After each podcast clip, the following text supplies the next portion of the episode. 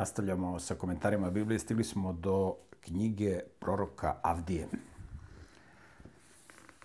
Njegovo pravo ime je Obadija. Sastoji se iz dve reči. Iz reči Eved i reči Jahve.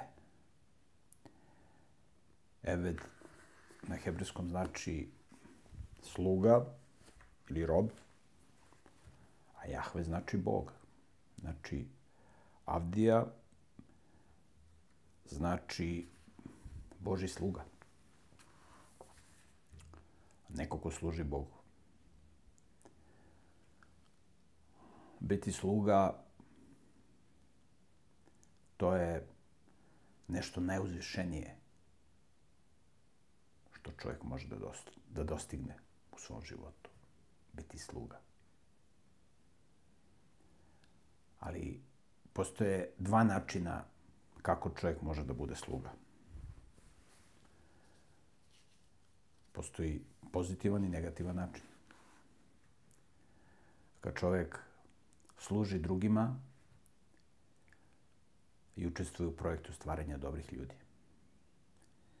I postoji služba kad čovjek služi kao rob zato što se nije osposobio da drugima služi.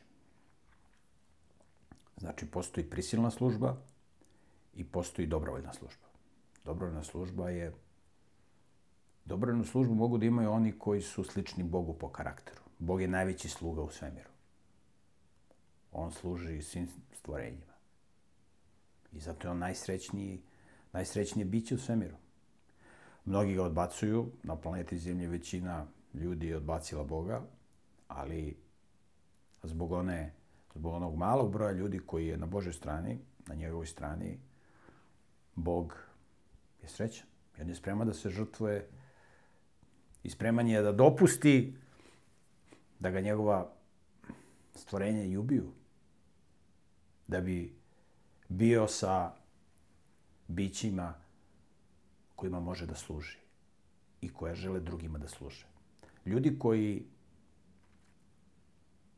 nikome ne služe, koji ni za koga ne žive, to su nesrećni ljudi. Takvi su ljudi danas na zapadu. Tamo porodica ne postoji. Porodica je uništena. Oni od svoje dece ne stvaraju dobre ljude, nego svoju decu šalju navodno da se obrazuju, da se školuju. U stvari, to je isto kao u stare vremena kad su ljudi prinosili svoju decu na žrtvu demonima, kad su prinosili svoju decu na žrtvu Molohu. Služba, biti sluga u pravom smislu reče način na koji Bog služi ljudima. Bog služi ljudima tako što od njih stvara bića slična sebi. Tako mi treba da služimo drugima, da od njih, da u njima probudimo Boži obličje. Da kod njih postičemo to da su carski sinovi i carske kćeri. I zato čovjek treba u životu da se osposobljava da živi za druge. Jer samo tako može da bude srećan. Sa druge strane, sa druge strane postoji ropstvo. To su ovi naši gastarbajteri koji idu u inostranstvo da rade. Oni idu da rade da zarade novac. Oni se ne osposobljavaju tamo da služe i da žive za nekoga. Da bi čovjek mogao da živi za nekoga, mora da ima znanje. I zato je ključ prvi pet knjiga Biblije učenje. Znači, čovjek mora da ima znanje da bi bio srećan. Mora da se osposobi da živi za druge. Znači, mora da zna nešto da radi i mora da se karakterno i duhovno osposobi da ta sredstva koja je stvorio kuća, imanje, ambijent u kojem živi, da to bude jedan, jedna jedan raj, jedan vrt za stvaranje dobrih ljudi. Ljudi misle da će biti srećni ako zarade novac. Oni tamo odu, budu robovi, rade za drugoga i ne stiču nikakva znanja o životu, nikakva znanja o službi drugima, o životu za drugima i zato su nesrećni. Zato nemaju nikoga. Porodice su im raspale, deca ih ne poštuju, viđaju ih jednom u godinu dana. Boži koncept porodice je da tri, četiri, pet generacija živi u jednom domaćinstvu. Na jednom imanju. To je deda, to je sin, to je unuk, to je pravnuk, deca, poštovanje, snaje. Svi zajedno žive.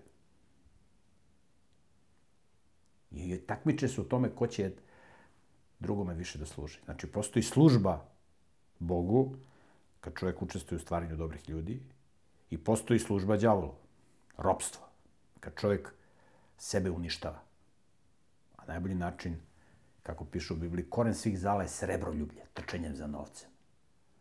Zaradit ću novac i onda ću biti srećan. Može on da zaradi milione. On ne zna ništa o životu. U šta će on da uloži taj novac? On će da se upropasti sa tim parama. Ključ za uspeh u životu nije novac, nego znanje. U znanje treba ulagati. Učiti od pametnih ljudi, osposobljavati se za uzvišene stvari, za službu, da bude čovek sluga. Da služi svom detetu, da služi svojoj ženi, svom bračnom drugu, svojim roditeljima. Da služi svima onima koji žele da se izgrađuju da budu bolji. Jer čovjek može da bude srećan samo ako je avdija, ako je sluga gospodnji, sluga Boži. Avdija znači sluga Jahveo. Eved Jahve. Avdija. Evo da vidimo što nam je napisao sluga Boži, Avdija. Ova knjiga ima samo jedno poglavlje.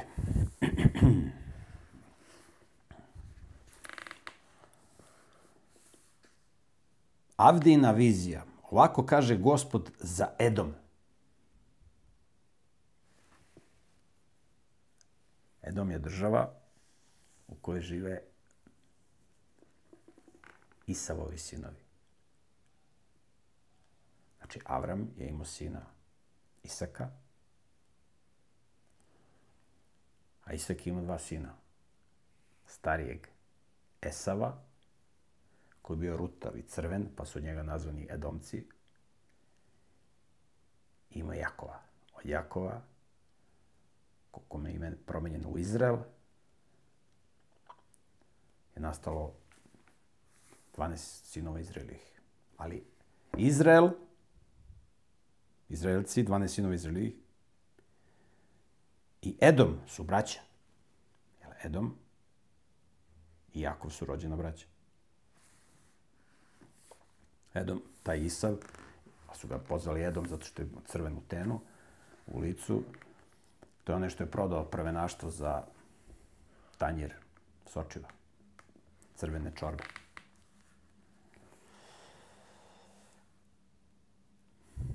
Avdina vizija ovako kaže gospod za Edom.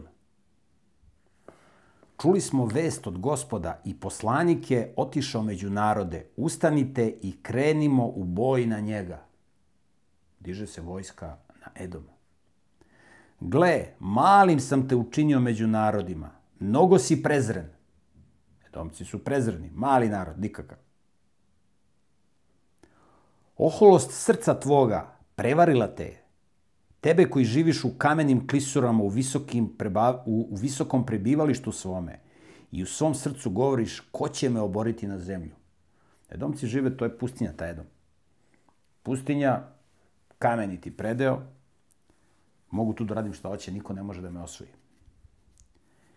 I da se smestiš visoko kao orao ili da među zvezdama svojim, svoje gnezdo sviješ. I odande ću te oboriti, govori gospod.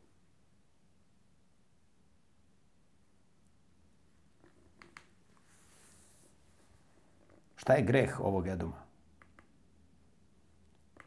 Čitamo. Šta je njegov greh? Kad bi k tebi došli lopovi ili pljačkaši noću, koliko bi to plenili? Zar ne bi pokrali samo ono što bi želeli? Znači, ako ti upadnu lopovi u kući, oni će da uzmu ono zbog čega su došli i idu kući. Tako. Ili kad bi k tebi došli berači grožđa, zar ne bi ostavili i nešto za pabričenje? Znači, dođu ljudi da beru grožđe, oberu ove krupne grozdove, a ove što ostanu, ova zrnca i ovo to ostave. Doće sirotinje i tako dalje, pa će da pabilči, da skuplja te komadiće, da se prehrane. Znači, neće sve da odnesu. O, kako je Isav dobro pretresen! Kako li su otkrivena njegova skrivena blaga, Oterali su te sve do granice. Svi tvoji saveznici su te prevarili. Ljudima s kojima si bio u miru, savladali su te. Oni koji jedu s tobom, podmetnuće ti mrežu kao onome koji nema razboritosti. Hoće li tako biti u taj dan, govori gospod. O čemu se radi? Znamo da je u 8. veku pre nove ere deset plemena Izraelivih proterano od strane Asiraca. U 6. veku pre nove ere došli su Vavilonjani. Ostalo je dva plemena, Judino pleme i ovo Venijaminovo malo pleme. I došli su Vavilonjani. Zapalili Jerusalim. Odveli judejce u ropstvo, ta dva plemena. Jude Venijami, oko se ne zovu judejcije, pošto ovih Venijamina ima jako malo. Mnogi su bežali pred Vavilonjanima. I bežali su u Edom. Tamo gde su im rođaci. Jer njihov otac Jakov ili Izrael je rođeni brat sa tim Edomom, sa tim Isavom. Oni su bežali u Edom. Znate šta su radili Edomljani? Sad, ćete, sad ćemo da vidimo. Oni su ih pljačkali, hvatali, predavali Vavilonjanima za novac. Onda su upali u Jerusalim, kad su došli Vavilonjani u Jerusalim i u Judeju i zapalili i oplenili. Ovi su uleteli, Edomci, sve su oplenili. Znači, sve su opljačkali. Nisu opljačkali samo ono zbog čega su došli, nego zato on kaže ovde, kaže kad dođe lopov u kuću tvoju, hoće li uzeti samo ono zbog čega je došao ili će sve da uzme? Ovi su sve opljačkali, gori nego najgori lopovi. Kaže, vinogradari kad beru grožđe, hoće li sve da odnesu? Ne, uzet će te grozdove velike, ostavit će ova zrnca da skupljaju ova sirotinja i ovi koji nemaju da jedu. Ovi su sve odneli, ta zrnca, sve su opljačkali. I ne samo da su opljačkali, nego su te koji su bežali u jednom u pustinju, kod njih, kod svoje rodbine, oni su ih hvatali i predavali Vavilonjanima za novac. I kaže Bog, sada će da ti bude suđeno zbog toga što si radio.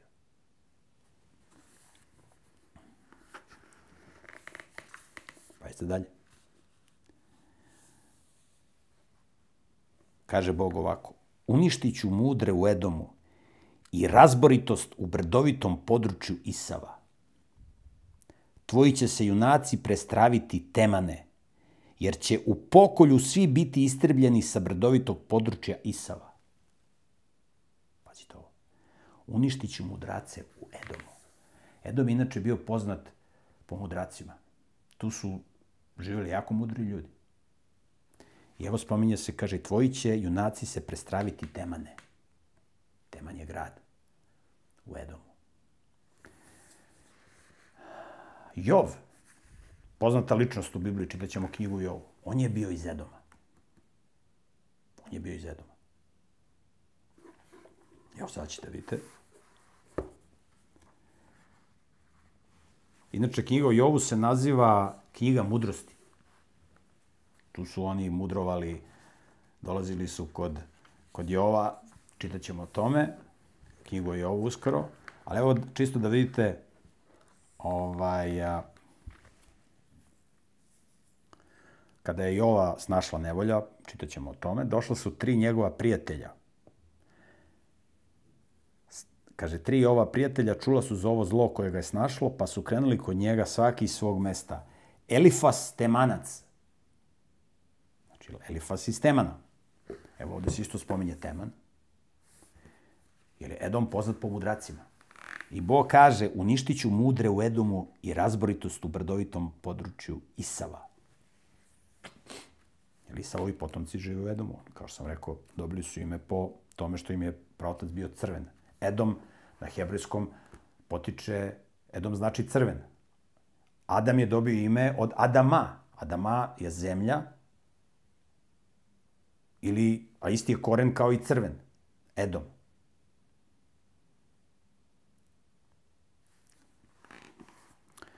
Tvoji će junaci se prestraviti temane, jer će u pokolju svi biti istrebljeni sa brdovitog područja Isava. Zbog nasilja nad tvojim bratom Jakovom sramota će te pokriti i bit ćeš istrebljen za uvek. Zbog nasilja nad tvojim bratom. Došli Vavilonci, oplenili, oni došli svoje rođake, opljačkali do zadnje, do zadnjeg zrna grožđa. I ne samo da su ih opljačkali, nego su ih predavali Vavilonjanima. Zbog nasilja nad tvojim bratom Jakovom, sramota će te pokriti, bit ćeš istrebljen za ovo. Onog dana kad si stajao po strani, onog dana kad su strance odvodili, kad su stranci odvodili njegovu vojsku, kad su dolazili Vavilonjani da odvode vojsku tvoga brata, Jakova, Izraelce, jer Jakov je promenjen u Izrael, Jakov i Isav su rođena braća. Onog dana kad su stranci odvodili njegovu vojsku za robljeništvo i kad su tuđinci ulazili kroz njegova vrata i za, i za Jerusalim bacali žreb, i ti si bio jedan od njih. Bacali žreb, bacaju kocku, ko će šta da pleni. Ajde bacamo kocku. Ti si jedan, ti dva, ti tri, ti četiri, ti pet, ti šest. Bacamo kocku. Kome ispadne, kome kocka ispadne, taj će da ovo da pljačka. Bacali kocku, ko će da, da, da, da opljačka. I ti si, kaže, u tome učestvovao. Došlo si da pljačkaš svoga brata, kad su Vavilonjani, kad su stranci došli da ga pljačkaju.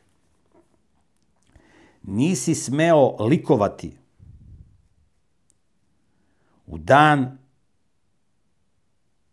svog brata, dan njegove nesreće i radovati se nad judinim sinovima u dan njegove pogibije. I nisi smeo da se na sva usta rugaš u dan njihove nevolje. Ne smiješ da se rugaš. Rugao si se svome bratu. U Bibliji postoji zapovest. Sad ćemo da čitamo.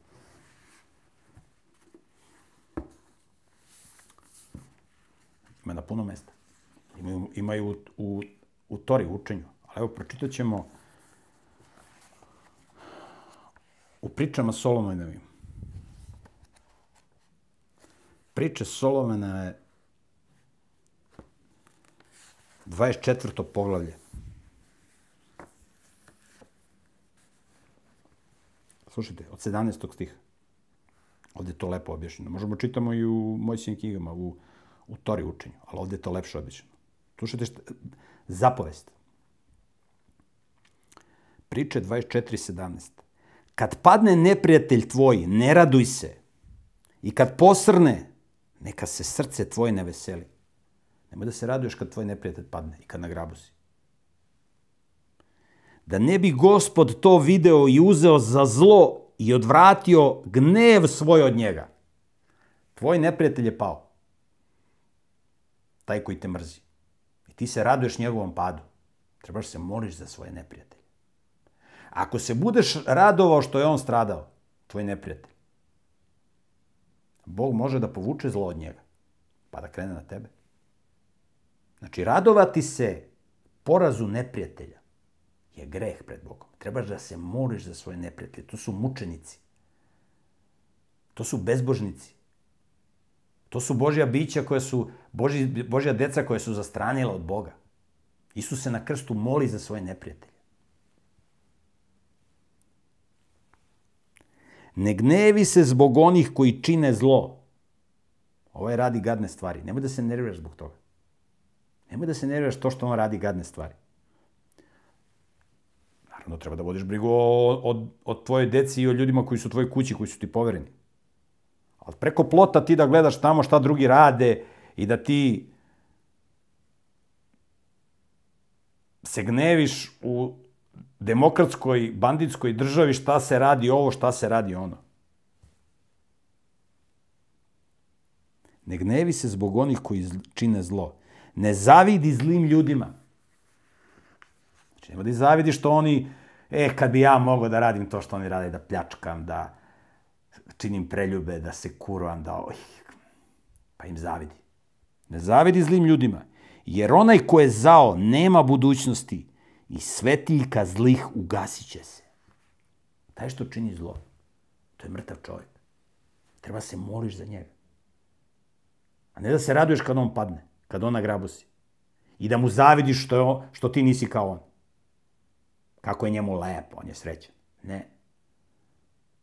Njemu nema budućnosti, njegova svetiljka će se ugasiti. Njegov život će se ugasiti.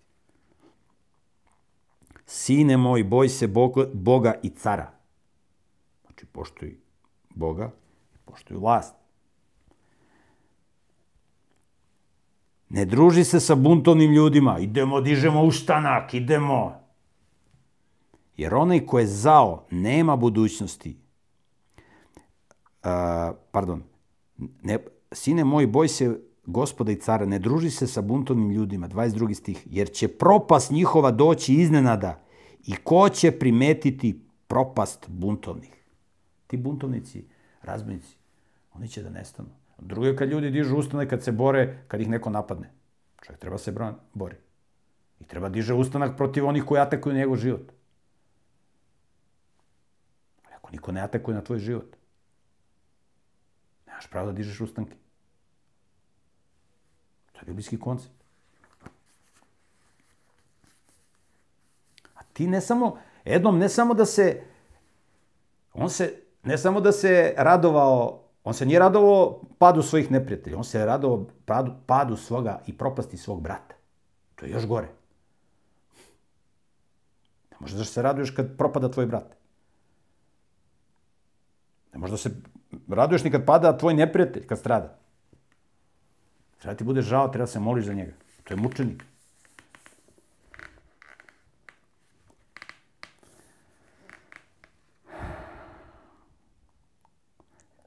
Nisi smeo da ulaziš u dan, nisi smeo da ulaziš na vrata mog naroda u dan njegove propasti. Dolazili u Jerusalim sve da pljačkaju. Nisi smeo da posmatraš njegovu nevolju u dan njegove propasti i da posegneš rukom za njegovim bogatstvom u dan njegove propasti. Sve su opljačkali, što je ostalo iz Vavilonjena. I nisi smeo da stojiš na raskršćima, da pobiješ njegove begunce, nisi smeo da predaš one koji su preživeli u dan nevolje. Ubijali su svoju braću, Jakovljeve potomke, Izraelove potomke i predavali su ih Vavilonjanima. Kaže, nisi smeo to da radiš.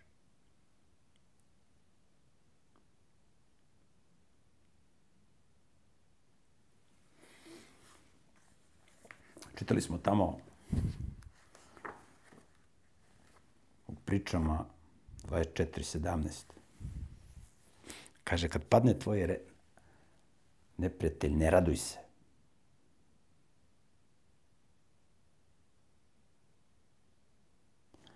U hebrejskom piše alti smah, što znači nemoj da si srećan. Doslovno, nemoj da si srećan. Sameah znači sreća. Ti smah buduće vreme. Biću srećan. Al ti smah. Nemoj da budeš srećan. Zato što je pao tvoj neprijatelj. Neko se, neko, nekome je sreća da, da gleda pogibiju svojih protivnika, svojih suparnika. To imate danas u svojim gladijatorskim takmičenjima. To je sreća. I onda ima ona izreka dok jednom ne smrkne, drugom ne svane. Znači, nemoj da si srećan zbog toga. Sreća je da služiš nekome. Da budeš sluga. Da, kao Bog što je sluga. Da stvaraš dobre ljude. Da služiš drugima da budu bolji. Da služiš budalama koji će da se upropaste. Treba i budalama da se služi koliko, je, koliko oni to dozvole. A preshodno treba služiti onima u, u svojoj porodici. I onima koji su, koje nam je Bog poverio. Al ti smah. Nemoj da budeš srećan kad pada tvoj neprijatelj. Ovde u našem prevodu nemoj da se raduš. Nemoj da si srećan zbog toga. Sreće je nešto drugo. Da, da budeš avdija, sluga gospodnji.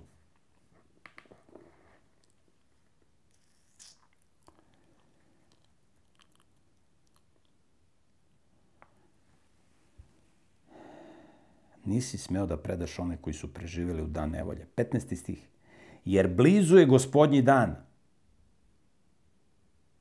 blizu je gospodnji dan. Kad će se podići na sve narode,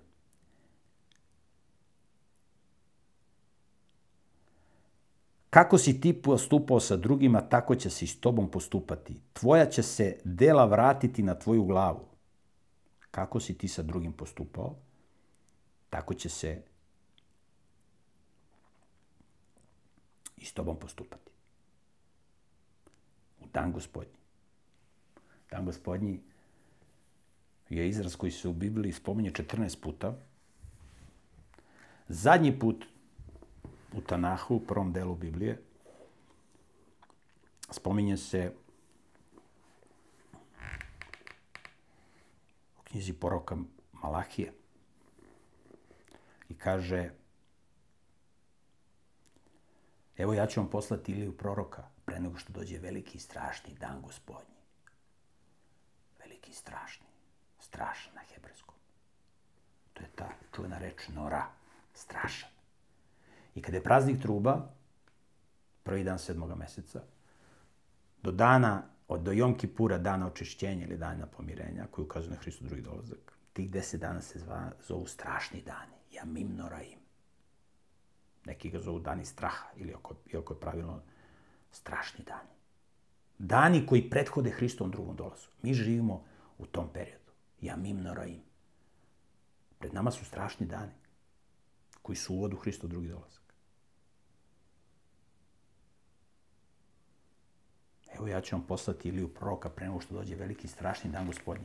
Ovde on govori i o razorenju Edoma, ali govori i o danu gospodnjem Hristom drugom dolesku.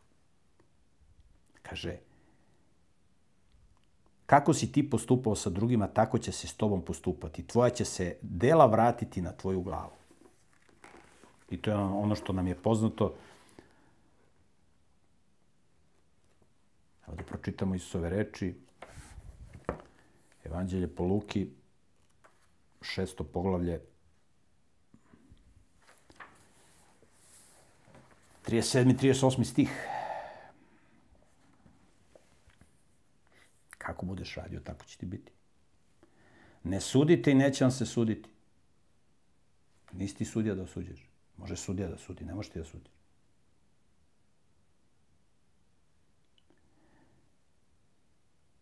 Opraštajte i bit će vam oprošteno. Znači, ako neko te povredio i traži oproštaj od tebe, trebaš da mu oprostiš. Ako, ako te povredio, a nije se, nije traži oproštaj, moli se Bogu za njega. To je mučenik koji će da pogine. Dajte i daće vam se. Sipaće vam u krilo dobru meru, nabijenu i stresenu i prepunu. Jer kakvo mero merite, takvom će vam se meriti, kaže Isus. Avdija 1.15 Kako si ti postupao s drugima, tako će se s tobom postupati. Svako će dobiti po svojim delima. I to ono što piše u Bibliji. Oko za oko, zub za zub. Rana za ranu, modrica za modricu. Svako će dobiti po svojim delima. To se ljudima ne siđe da dobiju po svojim delima. Jer kao što ste vi pili čašu mog neva na mojoj svetoj gori, tako će svi narodi piti bez prestanka. Bog je kaznio Izraelce, a sad će kazniti sve narode. Jer su imali dovoljno svetlosti da se okrenu Bogu, ali nisu. I piće i gutaće i biće kao da ih nikada nije ni bilo. Svi koji bil, budu suprostavljeni Bogu, nestaće istrebit će se. Bog je vladar ove planete i vlasnik ove planete i daje ovde da živi ko, kome on hoće. I on to ima pravo. On je vlasnik ove planete. Kaže, vi ste stranci i došljaci na mojoj planeti. Ja sam sve dao, vi se ponažate kao banditi. Nećete moći tu da živite. Kraj priča. Ovde mogu da žive samo moji sinovi, kaže Bog. I moje kćeri.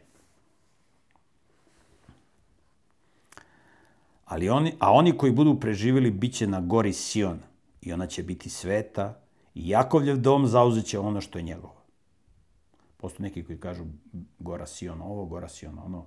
Kad se kaže gora Sion, misli se na, na brdo hrama, tamo gde je bio nekada hram gospodnji. Tamo gde će se praviti treći hram. Jakovljev dom postaće vatra i Josifov dom plamen, a Isavov dom strnjika. To su ovi domljani.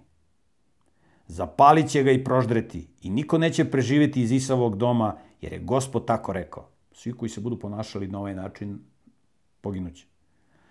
I oni koji su, i oni će zauzeti Negev, brdovito područje Isava, Šefelu i Filistijsku zemlju i zauzeće Jefremovo polje i Samarijsko polje, a Venijamin će uzeti Galad, a izglanicima s ovog bedema Izraelim sinovima pripašće ono što su imali Hananci sve do Sarepte. Izglanici iz Jerusalima koji su bili u Sefaradu uzeće u posed gradove u Negevu.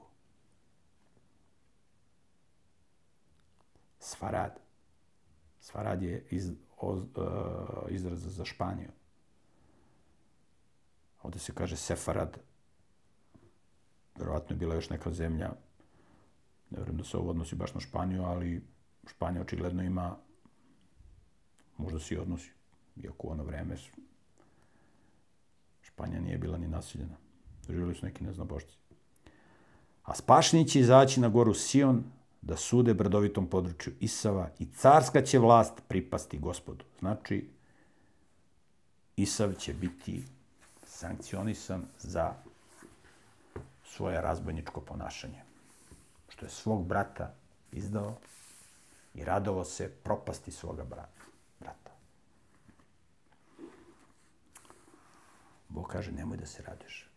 Kad tvoj neprijatelj pada, a ne kad pada tvoj brat, to se podrazumeva da se ne radiš.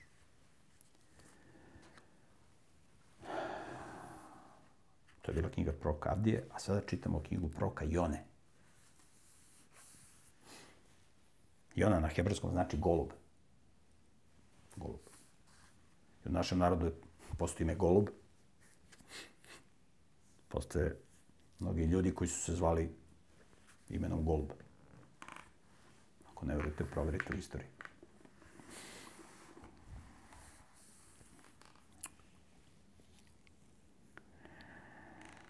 Prvo poglavlje, prvi stih. Gospodnja reč došla je golubu, došla je Joni, a Matijevom sinu. Slušajte šta mu Bog kaže. Ustani, idi u Nineviju, veliki grad, i objavi im osudu, jer se njihova zloća popela do mene. Idi u Nineviju. To je bio glavni grad Asirije. Bogat grad bezakonje, razbojništvo. A ti Asirci su pre dva veka proterali deset plemena Izraeljevih. I on kaže, njemu idi u Nineviju, u glavni grad Asirije, u leglo bandite i razbojnika. I reci im da će da, najavim da će da izginu svi. Evo da vidite kakav je bio nemoral u Nineviji. Čitat ćemo i tu knjigu, to je knjiga proroka Nauma.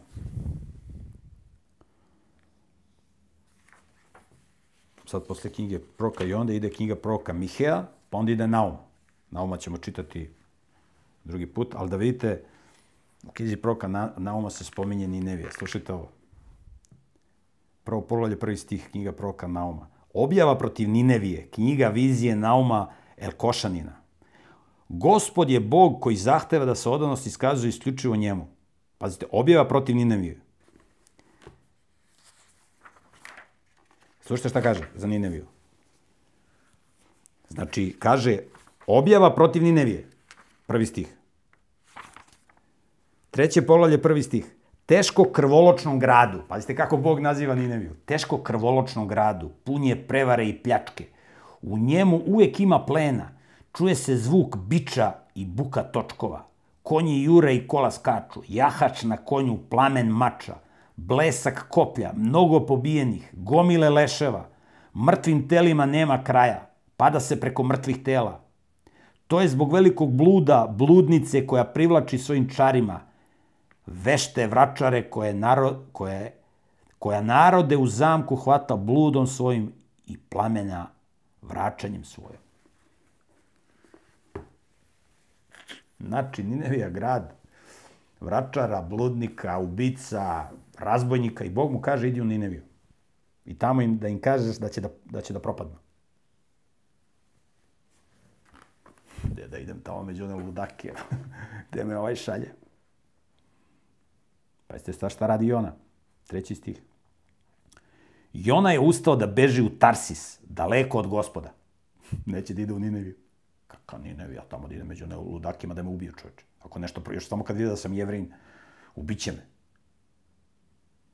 I ona je ustao da beži u Tarsis, daleko od gospoda. Kad se spustio u Jopu, našao je brod koji je plovio za Tarsis. Platio je vozarinu i ukrcao se na njega da bi otišao s njim u Tarsis, daleko od gospoda. Što dalje od, od Izrela i od Asirije i od Ninevije. Na drugi kraj sveta. Međutim, Bog ima plan za Jonu. Bog ima plan za goluba, problematičnog. Četvrti stih. Gospod je podigao jak vetar na moru i nastala je velika oluja na moru, tako da je izgledalo da će se brod razbiti. Mornari su se uplašili i svako je počeo da, počeo da priziva u pomoć svog boga. Ovo bili neki neznobošci, oni prizivali na neke svoje bogove. Bacali su u more stvari iz broda da bi ga rasteretili, a Jona je bio sišao u potpalublje broda, legao i čvrsto zaspao. O, ruši se brod, on spava.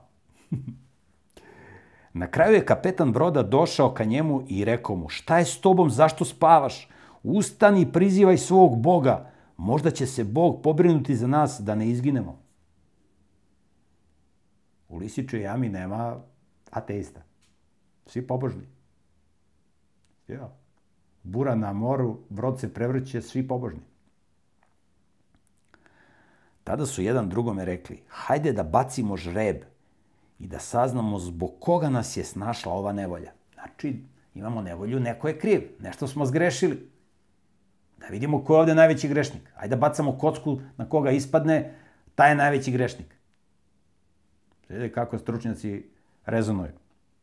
Tada su bacali žreb i žreb je pao na Jonu. Pao žreb na goluba. Tada su mu rekli, molimo te reci nam zbog čega nas je snašla ova nevolja. Kojim se poslom baviš i odakle dolaziš? Iz koje si zemlje i od kog si naroda?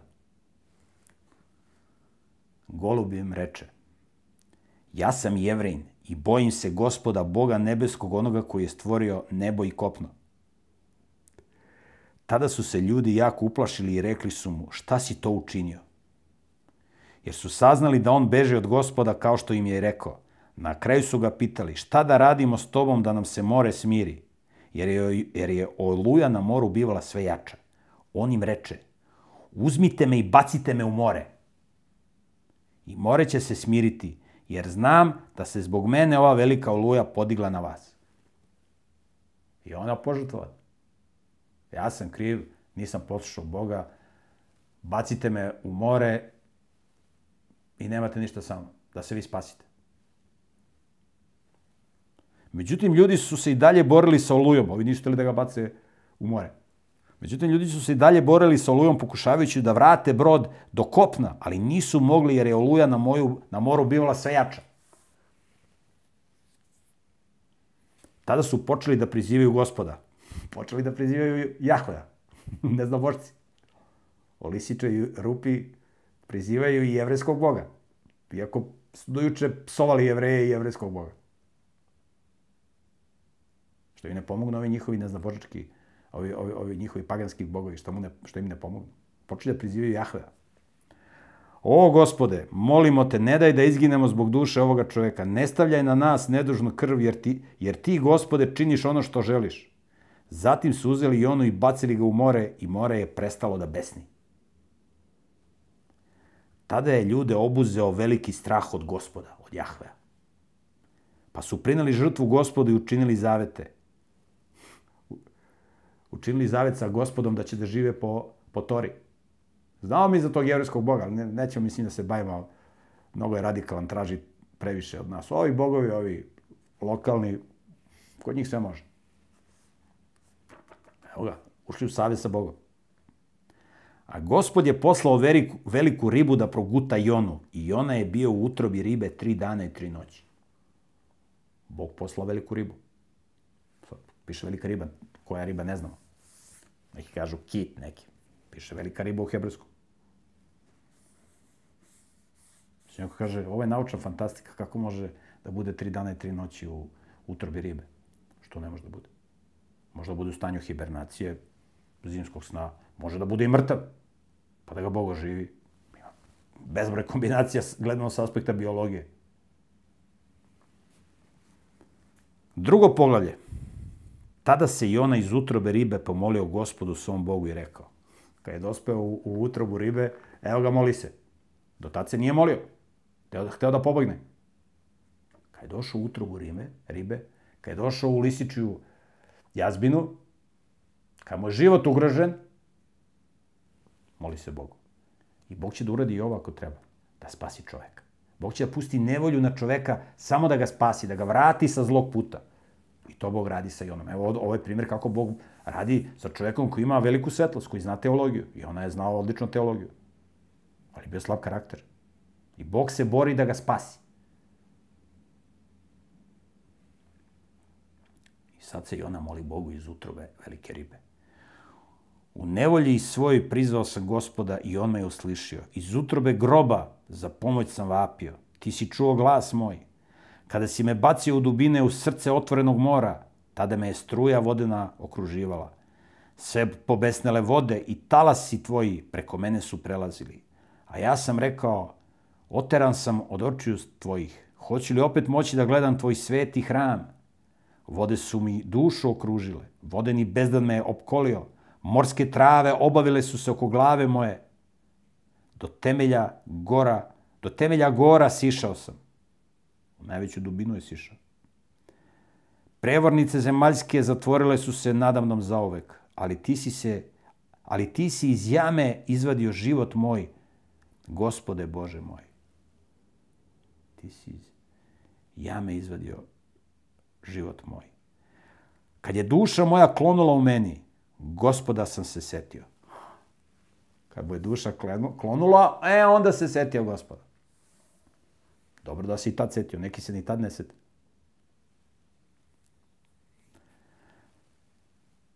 Tada je molitva moja došla k tebi u tvoj sveti hram. A oni koji obožavaju lažne idole ostavljaju onog koji im milost pokazuje. A ja ću ti zahvaljivati i žrtve prinosti. Što sam se zavetao, ispunit ću spasenje od gospoda. Molio se Bogu. Posle nekog vremena gospod je zapovedio ribi da izbljuje Jonu na kopno. Nije mu odno bila ispunjena želja. Posle tri dana je bio izbačen na kopno. Velika riba ga izbljuvala.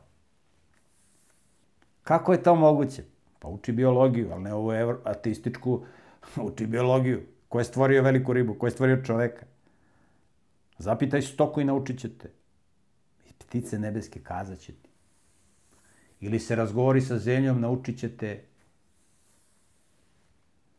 I ribe će ti morske pripovediti. Kreće poglavlje, knjiga proroka Jone. Gospodnja reč došla i oni i drugi put. Ustani, idi u Nineviju, u veliki grad, i objavimo ono što ti govorim da im objaviš. Izašao na kopno, ovaj ga opet vraća u Nineviju.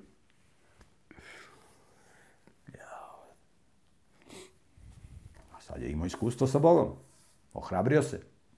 I ona je otišao, i ona je ustao i otišao u Nineviju po gospodnjoj reči. Ninave je bila značajan grad u Božim očima i trebalo je tri dana hoda da se ona pređe. I ona je ušao u grad i išao njime dan hoda objavljujući Još samo 40 dana i Ninevija će biti uništena. Ovako kaže jevrijski bog, Jahve, koji je stvorio nebesa i zemlju. Za 40 dana Ninevija će da bude uništena.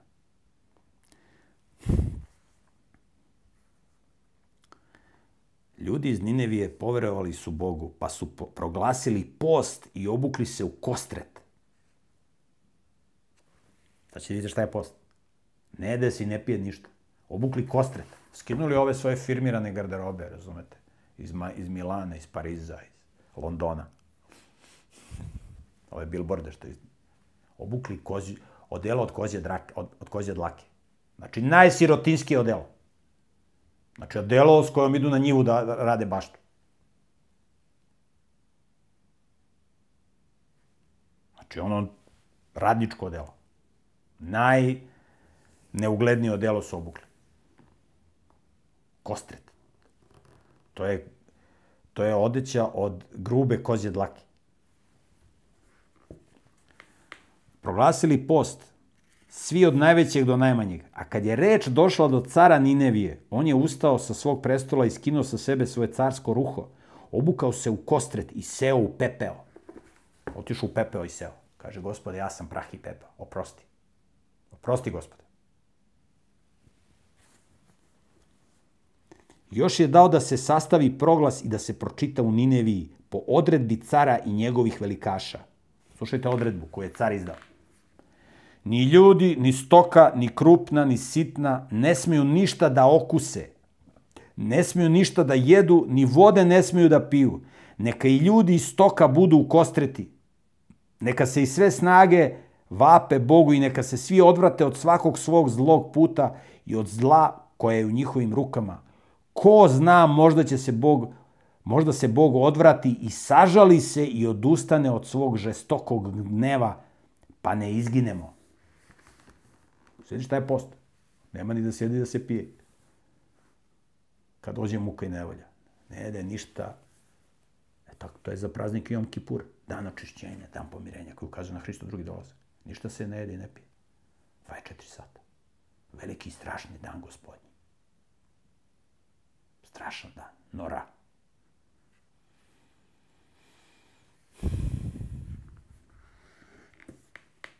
Treće poglavlje, deseti stih. Bog je video njihova dela, da su se odvratili od svog zlog puta. I zato je Bog zažalio što im je zapretio nevoljom i nije je naneo. Bog je promenio svoju odluku. Ovde malo trapa prevod zažalio. Pokajao se. Ne može Bog da se pokaje. Bog donese odluku, nego naš, mora se na hebrejski da bi se to lepo vidio. Bog je donao odluku. Ljudi žive nemoralno. Bog promenio odluku kad su se ovi prizvali pameti. I ovo je pouka svim ljudima i svim gradovima. Svim pojedincima i svim gradovima. Živeo si, živeo si nemoralno, prizovi se pameti, počni da živiš ispravno i neće ti se desiti ono što je trebalo da se desi. Bog će ti se smilovati. Četvrto poglavlje, knjiga proroka Jona. Poslednje poglavlje ove knjige. Ova knjiga ima samo četiri poglavlja.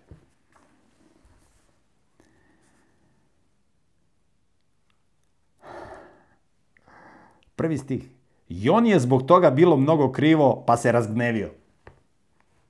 Smo čitali ono malo pre. Nemoj da se raduješ kad strada tvoj neprijatelj.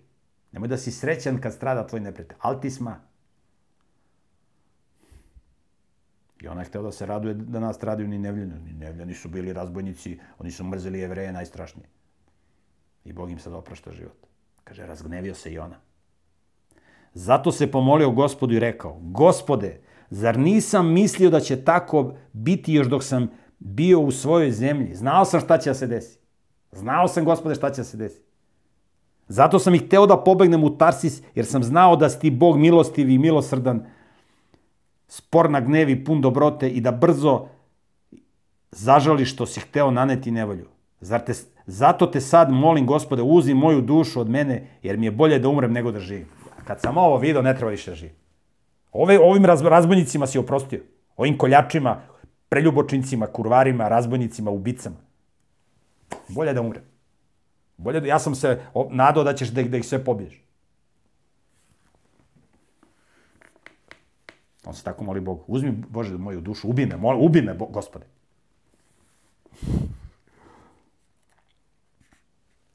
Gospod polako s njim priča. Četvrti stih. Na tomu gospod reče. Da li se s pravom ljutiš? On njega polako smireno pita. Ovaj pada u vatru. Ubi me, gospode, ne, nije mi do života.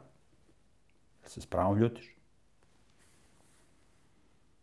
Tada je ona izašao iz grada i seo istočno od grada. I ona nervo, nervozan, ljut. Ide, ide tamo, odlazi iz grada, ljut. Iznervirao se.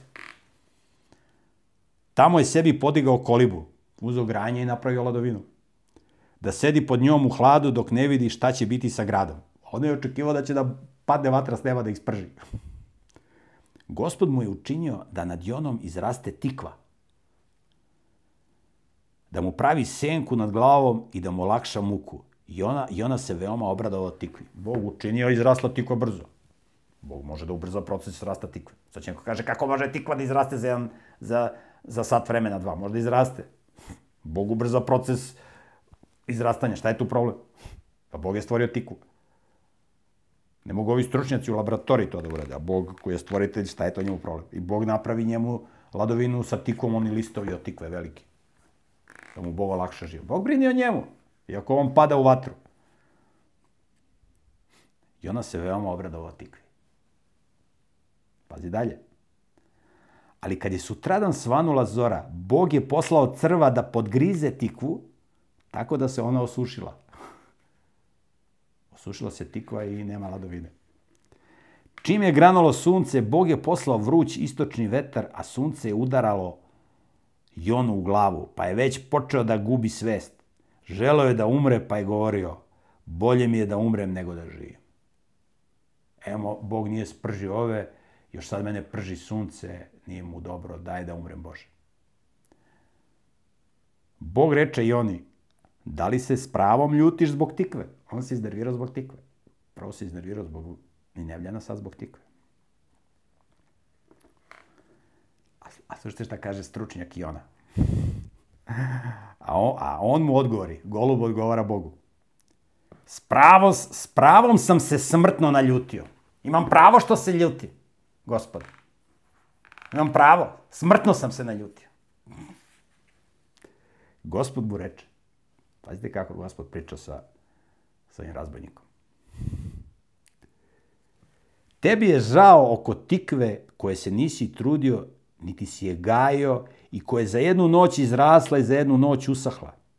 A meni da ne bude žao Ninevije, velikog grada, u kome, u kome ima više od 120.000 ljudi, koji ne znaju šta je desno, a šta levo, a uz to i mnogo stoke. Tebi je žao tikve. Kako meni da ne bude žao 120.000 ljudi koji žive u Ninaviji, koji ne znaju šta je levo, šta je desno. To je isto kao današnji veliki gradovi nemorala.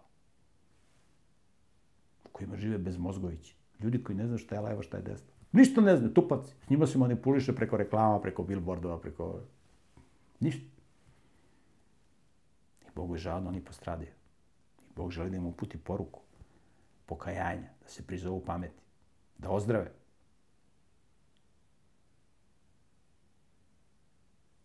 Evo, možete vidite kako Bog radi da spasi čoveka, da spasi i onu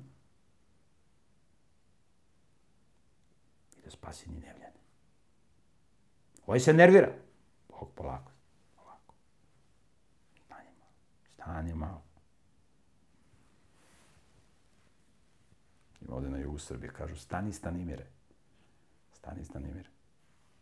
Stani malo, čekaj. Razmisli malo, da padaš u vatru. U Bibliji piše veća je korist od bezumnika nego od onoga koji je nagao u besedi svojoj. Polako. Završili smo knjigu Jone, proka Jone, sledeći put. Ako da Bog, čitamo knjigu proka Miheja.